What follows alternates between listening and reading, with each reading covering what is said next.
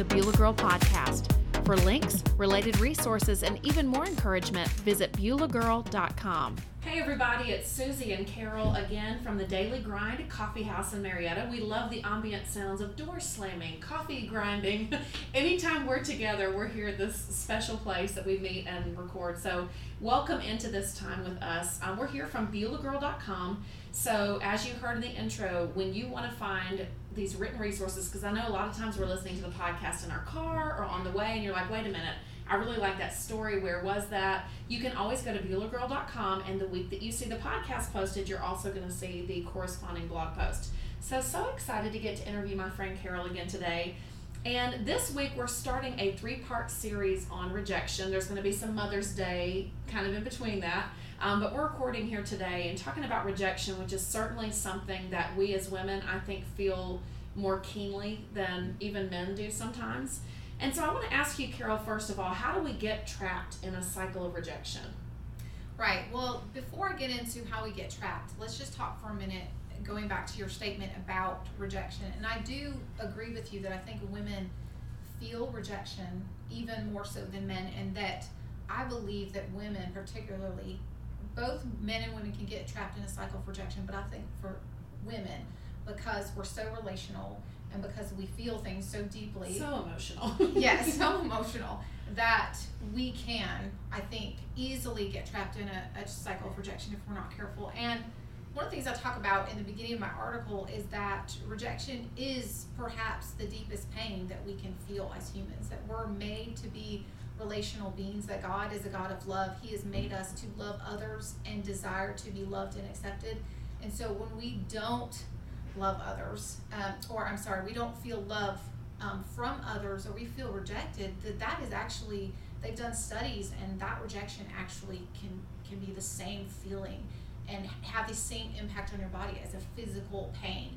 And um, when I was going through just some education classes both you and I are education majors. Yes. We've kind of moved on into instructional technology.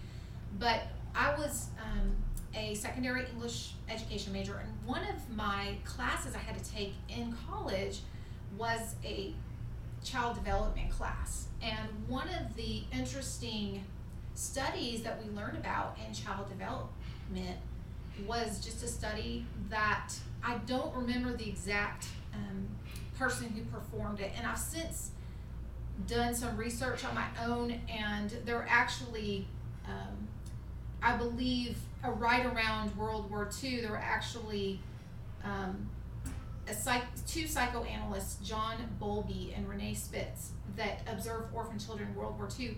And I believe that this may have been the study that was in my child development book, but I read about this study when I was in child development, and it was of these infants and they were basically separating two groups and i think it was in an orphanage so it may have been one of these psychoanalysts that did the study. But they were separated in two groups and the group of infants um, one group of infants was fed was cared for given everything but they were put in a totally sterile loveless environment. They weren't nurtured they weren't loved on they weren't cuddled they didn't have that human contact the other group of infants was fed cared for also put in an environment where they had their needs cared for, but they did have the love. And what I don't think anybody was expecting with this study, they had to to stop it. If I, um, and I, you know, at least in the United States, you cannot do studies like this any longer. God, yeah. But the one group of infants that was deprived of human contact, they they died. Like they started dying. They had to stop the study. Like that failure to thrive syndrome. The I think what it's failure. called. Mhm. Right. And since then, um, and I'll actually put up the link, but I was just doing some research before this, but there is since that those um, studies that were done or that particular study, there have been more studies, not where they deprived infants of love, but just more studies on the impact of human touch. And you know, it's a well-known fact that infants or children that are deprived of human touch or human love that that they can have severe um, delays in development, Mm. mental development, and so forth. And in, in some cases, they can, if there's no human contact at all, they can die. That their immune systems can be really compromised. They really, really need the interaction. So I start with that in my article to say that you know we are we're really, really designed to be connected to other people. So when we're rejected, we do feel it physically. I mean, Yeah. it's just, I, mean, Suzy, I can recall, and perhaps you can too, where individuals have done something towards me where it's literally like I felt like they punched me in the stomach. Mm-hmm. You get that email, or someone hands you a letter, or someone says that comment sort of off the cuff where you realize you're the brunt of a joke or you realize all of a sudden that they're making fun of you and it literally is just a physical you just get sick to your stomach or you feel like you know you just got punched in the gut. So it's a strong strong emotion. And one of the other things um, just the the feelings of fear and abandonment and just feeling left out can just be so strong. And one of the other things i talk about in the beginning of, the, of my article is just this idea that rejection is so such that that is really you know something that can lead to such feelings of anger that it has really been the motive. Um, you know behind some of the horrific things that have happened in our country like Right. for instance school shootings if you look at some of those school shootings and the individuals who committed those crimes of course they were completely in the wrong for what they did but if you look back at kind of the complete picture, those individuals, somewhere along the way, they were extremely rejected. Yeah. And they, something in them said, I must have a voice. I will not allow this to happen to me. Mm-hmm. Or you're not going to get away with this. And a lot of times, what they, you know, in the shooting that they did, it was in retaliation against the individuals that hurt them. And so it's in that place when we're rejected that Suzy, in us, something in us rises and says, someone is going to pay for this. Mm-hmm. So, you know, I'm going to get, you know, I'm going to get a payback. Someone's going to pay for how I feel, or the person who hurt me is going to pay. Yeah. And so it's in that place of rejection that we can so easily get trapped in um, a cycle of rejection, which I'm going to be talking about in a moment. Um, but before that, I, I do want to just go ahead and talk about two individuals in the Bible who suffered from rejection. And And as you're getting there, Carol, I wanted to say too that I feel like the other outcome that we can have of severe rejection or rejection that repeatedly happens over time is it starts to form thoughts in our mind where we can't distinguish. And you and I talked about this in an, uh, an episode we recorded before. But um, it starts to form thoughts where we can't even distinguish: is this me? Like those those rejections start to form what we think of ourselves, not just what other people think of us. And it just can be um, where we it, it maybe even can cause like a mental illness in a way you know? So certainly people who have committed these atrocities have to have some kind of mental illness. So it can so um, you know where we heard that the babies had you know died but it, it kills i guess who who we were meant to be in the world. And it really has to be something i know you're going to help us in just a minute to break out of that or address that cycle of rejection because with the Lord's help is the only way that we can choose a different path besides anger, besides retaliation, besides extreme um, negativity towards ourselves and low self esteem, you know. So, yeah, go ahead and tell us about, you know, we're hearing modern examples, but I know and you know that the Bible really, there's no new thing under the sun. Is that like Ecclesiastes? There's nothing new under the sun. And so, um, all these rejections that are happening now have happened before. And so, tell us about two people in the Bible who you feel like did show signs of or were rejected. Right. So I'm going to get to those two individuals, but I just want to go back to your point of rejection really can impact our thoughts. Um, that was something I talked a little bit about in a previous article that I just posted, and it's about yes, when we feel rejected, unfortunately, we can often turn what others have said about us, um, and we can turn that inward and begin to really to really feel poorly about ourselves. And I never thought about that as a sinful response to rejection Right. but that is actually a way that is an ungodly response to rejection because God wants us to accept ourselves. And that's not so that we can skip around and just be like, ooh, you know, we're we're loved by God. I mean, yes, He wants us to have those feelings, but how we view ourselves impacts how we view God, Yeah. how we interact with relationships. It literally impacts everything. And how people want to know God because of us. Nobody wants to know a depressing, pitiful God, you know, and if they feel like, well, she's a Christian, she acts miserable, you know, that kind of a situation too. Right, and ne- a negative self image goes against the truth of what it says in Scripture about who we truly are. Right? And um, so, if you are interested in learning more about that, check out my previous um, article, and it's just um, about healing low self worth and wounds of rejection. That's actually the name of it. But back to the individuals in the Bible who suffered from rejection. One of the most vivid examples to me of someone who experienced rejection in the Bible it, um, was Leah, and her story is in Genesis 29. And I love Leah because I think as a woman that all of us can relate to being the one that isn't wanted or chosen.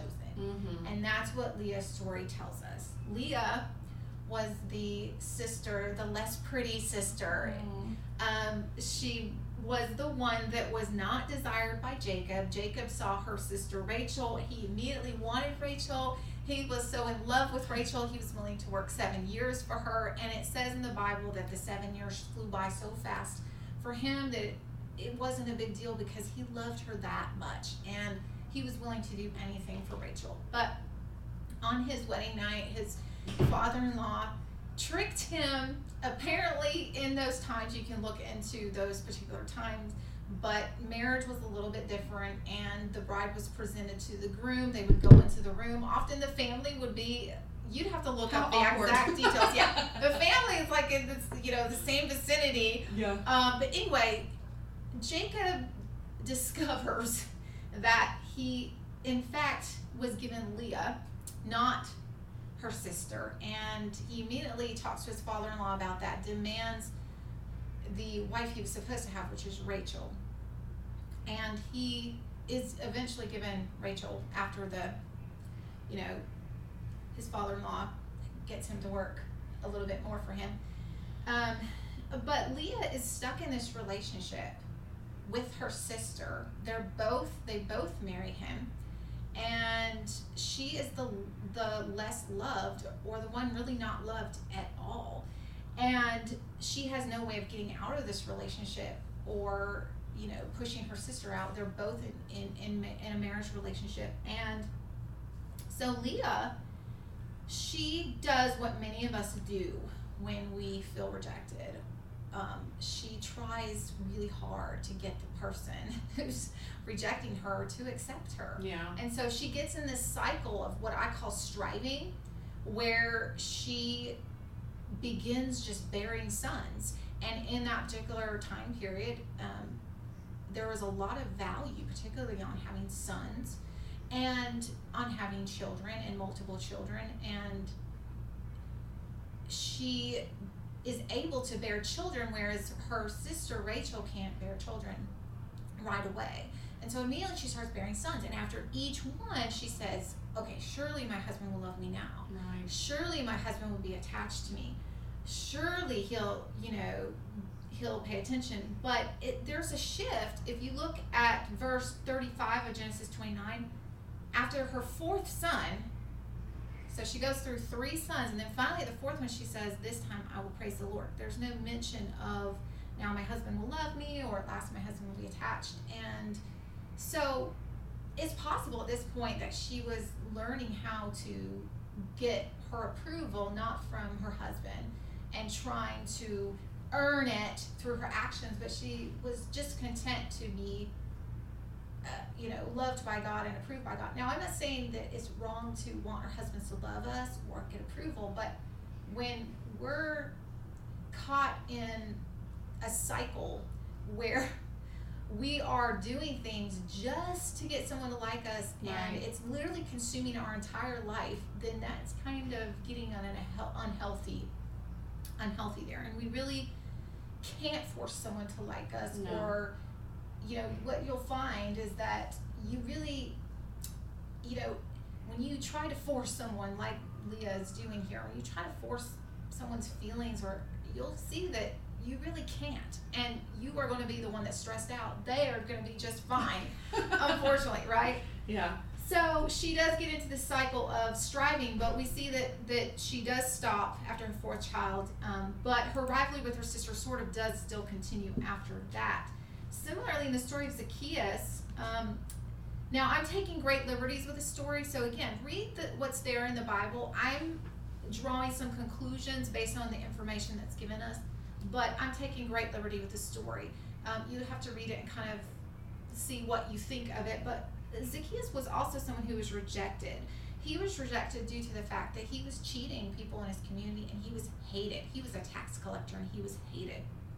He was getting rich from, he would be skimming some extra, charging people extra and taking the profits. And it doesn't tell us this expressly in the story, but it's possible that Zacchaeus, that he was rejected long before he was cheating people. It says in the story, sort of this odd detail that he was short. Mm. Now, this may have been just to give us this detail to, you know, in the story he climbs up a tree to yeah. see Jesus. Maybe that's the only reason. But maybe, I mean, you know, I know this from being mercilessly teased when I was little because I was very thin. If you have something about yourself that people can really pick out, right. like you're really thin or you're really short or you have a really huge, you know, huge nose that people's, you know, whatever it is that people pick out, then that can be something that can make you feel like you're defective or flawed. I know that there were just a handful of comments from people at school that would say things like, you're anorexic and don't you ever eat or and I really felt like I was a disease. Like I was mm-hmm. very sensitive to those comments and I ate a lot of food, but it just we were my parents ate very healthy food and my parents are just don't have the bone structure. You know, they're just both fairly thin themselves. So that made me feel like a disease when I was younger. And Zacchaeus, it's possible. He was very short. Maybe people made fun of him. We don't really know, but we do know that um, that he was he was rejected by his community to the point that many people did not want Jesus to go over to his house because they considered him too much of a sinner for Jesus to even help. Like you said, they considered him a disease. You're yes. going to get infected by this sin. Right. so both of these individuals I mentioned show us how painful rejection is, um, but they also show us that people who are rejected, it's not like they don't have sin. Often when we're rejected, we see ourselves as victims, but we don't see that we can also sin in retaliation mm-hmm. or in response. We see that Leah she really was striving so hard. Striving yeah. can be not a good thing. Right. Because we're attempting through our own human efforts to attain something, and it can really take an unhealthy hold over our life. Zacchaeus, um, similarly, again, was in a cycle of cheating people, maybe because he was rejected, maybe had nothing to do with that. However, um, they were both caught in a cycle of sin. And in the case of Leah, she got caught in a cycle of approving, approval seeking, um, she was looking to her husband for the source, but she finally broke that cycle when she began looking to God. And Zacchaeus broke his pattern of sin really when he repented and, and offered to pay restitution to the people who um, he had cheated and um, decided to change his his lifestyle. So so it's not just us today that maybe are kind of messed up and are striving. I think of um, I think of that song. No, I'm not going to sing it. But Whitney Houston. Oh my gosh, I loved her as a kid. I always paused when I taught high school. We paused a minute, a moment of silence for the late great Whitney Houston. Like if I was just playing music while they were working or something. And I think of her song that I knew completely by the age of four, "The Greatest Love of All." Um, I don't think loving yourself is the greatest love of all. Hello, Jesus. but I do think it's maybe the hardest love of all because once you are rejected, you again are forming those opinions and you're maybe taking it further and acting out in ways that you're going to talk about even can make people reject us more. So um, you're going to give us a little intro to what Mike Riches, who it's a book we studied together on the leadership team at Beulah Girl. Um, he wrote a book called Living Free, and it was a lot about you know healing uh, scars that maybe you didn't even realize were there, you know, from years of different behaviors, different family situations or whatever. But um, one of the things he mentions is the cycle of rejection. So, what would you share with us about that? Right.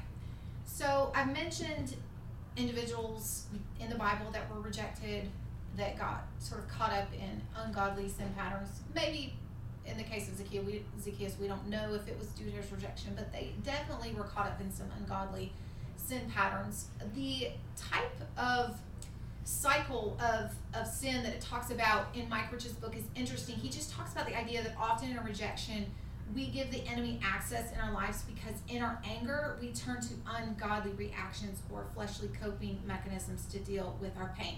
One, two, I talked really about two things in my last episode, but I think particularly in our rejection, we have the temptation in our anger to retaliate against the, the people who have hurt us. Yeah or I think in our anger, sometimes, especially if we're a more passive person, we may, as you mentioned, really have that temptation to turn those negative things that have been said about us or that rejection, rejection inward. And we don't think about that as an ungodly response, but that can be so damaging to our physical health and our emotional health. And God doesn't want us to take the opinions of others and base that, base what we feel about ourselves on what others have said or done or what we perceive. Sometimes it's just a perception right. that's not even accurate. Right. We can feel like someone's rejecting us and we don't it's paranoia it's sometimes. Perception. yeah. Right. But it's so important when we feel rejected or when we actually, you know, someone says that thing that it's so obvious. I mean, we are being rejected. Yeah. That in our anger, we do not sin and give a foothold to the enemy. It talks about that in Ephesians 4 26 and 27. When we allow our anger to fester over rejection and we don't resolve that anger, we don't turn to God for healing, we, um, we don't attempt to forgive the people or work through it we give territory to the enemy when we instead turn to ungodly reactions. And these might mean lashing out at the person in anger, gossiping about the person, talking maliciously about them. Um, when we do those things, we open our lives to the enemy and then continue to give him space to operate by developing patterns of thinking and behavior that can become strongholds. So we can literally, like you were saying, with negatively thinking about ourselves, when we face rejection, we can give a foothold by beginning to have negative thoughts. But if we let those continue, it goes from being like a plate, a foothold, where, yeah. where Satan just has a foot in the door, so to speak, yeah. to literally a pattern of behavior that begins to have a hold on us and becomes a stronghold to the point that it, it now is becoming an obstacle. If you can think of one of the things Mike Riches talks about, if you can think of a stream and your ungodly reactions being like little stones that begin to block up the flow of, of water or yeah. the, the work of the Holy Spirit And life. Those little, and so Satan, he knows that. He wants to get us to seize on those offenses and seize on those rejections because he knows that they can prove to be obstacles. So let me tell you what Mike Riches defines. He calls it the offense cycle. I'm calling it the rejection cycle, kind of the same thing. Number one in the cycle is we are rejected, we experience a hurt. Number two, we are falling in the cycle. In our anger, we react in ungodly ways. Number three in the cycle is by acting in wrong ways, we give what he calls topos to the enemy. And that's just a Greek word he's taking from that Ephesians verse I gave you, foothold. Yeah. A place of access. Number four, our ungodly behavior, whether it be bitterness, anger, resentment, negative thoughts, causes more rejection. I'll talk about that in a minute. And then number five, when we're rejected again, we react in ungodly ways. So, what's so important about this cycle and what has been so mind blowing for me to learn when we react in ungodly ways, we give Satan access in our lives. He then has more influence over us. If you've ever felt like, I can't stop thinking about this, or I just can't stop acting this way, even when I want to, that may be a pattern of behavior that is developed, and you can um, you can you know, stop that behavior in your life by repenting. Yeah. Okay, we'll talk about that in a minute. Um, repenting and turning away from it. But if you've ever just felt controlled, like your thoughts, it's just racing, uh, like thoughts of unforgiveness and things, then that's really what it's talking about. And when we have ungodly reactions, it influences us to the point that we become someone, if we're not careful, and we don't immediately repent of that area and get that area closed up, so to speak, we become someone that becomes rejected more because we're acting in nasty way. It's like a self fulfilling prophecy. Right. The more I believe I am this, I'm becoming this. Right. Yeah. And we're acting in ways that cause more rejection. And yeah. then because we're acting maybe bitter or super angry or whatever it is, then we get rejected again. And then the cycle continues. And then all of a sudden, we're getting rejected all over the place. And mm-hmm. we don't understand our role in it. We think, you know, everyone's out to get me. I'm the victim, you know, and what Mike just talks about is that we often see ourselves as the victim, but with it's only with the help of the Holy Spirit and coming to Him, allowing Him to pierce through our defense mechanisms, open up ourselves to His help and healing, we can break out of the cycle of rejection that we are caught in.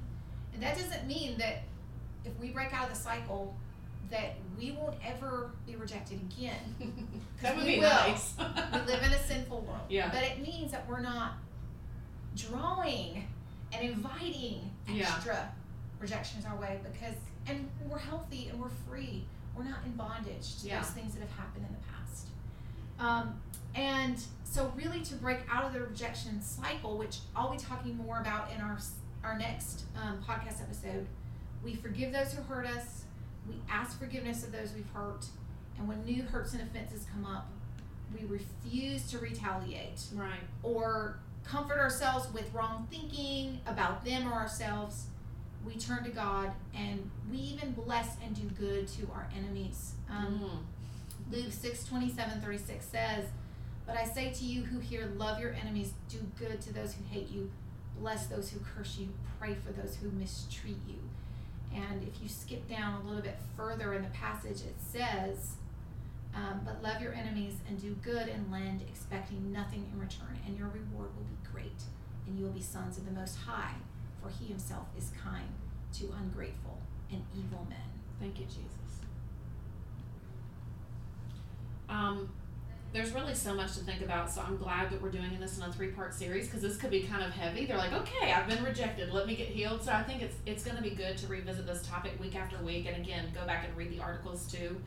But um, you know, there are going to be times when we do have to confront, we do have to, you know, deal with the situation, and that's not what you're talking about here. So what would you leave us with in conclusion? We've heard about the rejection cycle. What can we do? What's our what's our um, our thought as we kind of head into another episode? Right. Well, that's an important point that you bring up. Is that often we think of forgiveness as not saying the hard thing, not Mhm. going to the person and saying you really hurt me, or not confronting someone on the wrong. You know, often we view forgiveness as just this passive. We just lay Being down weak, and yeah. be a doormat. Mm-hmm. That's not really what forgiveness is. Forgiveness is letting go of our need for revenge.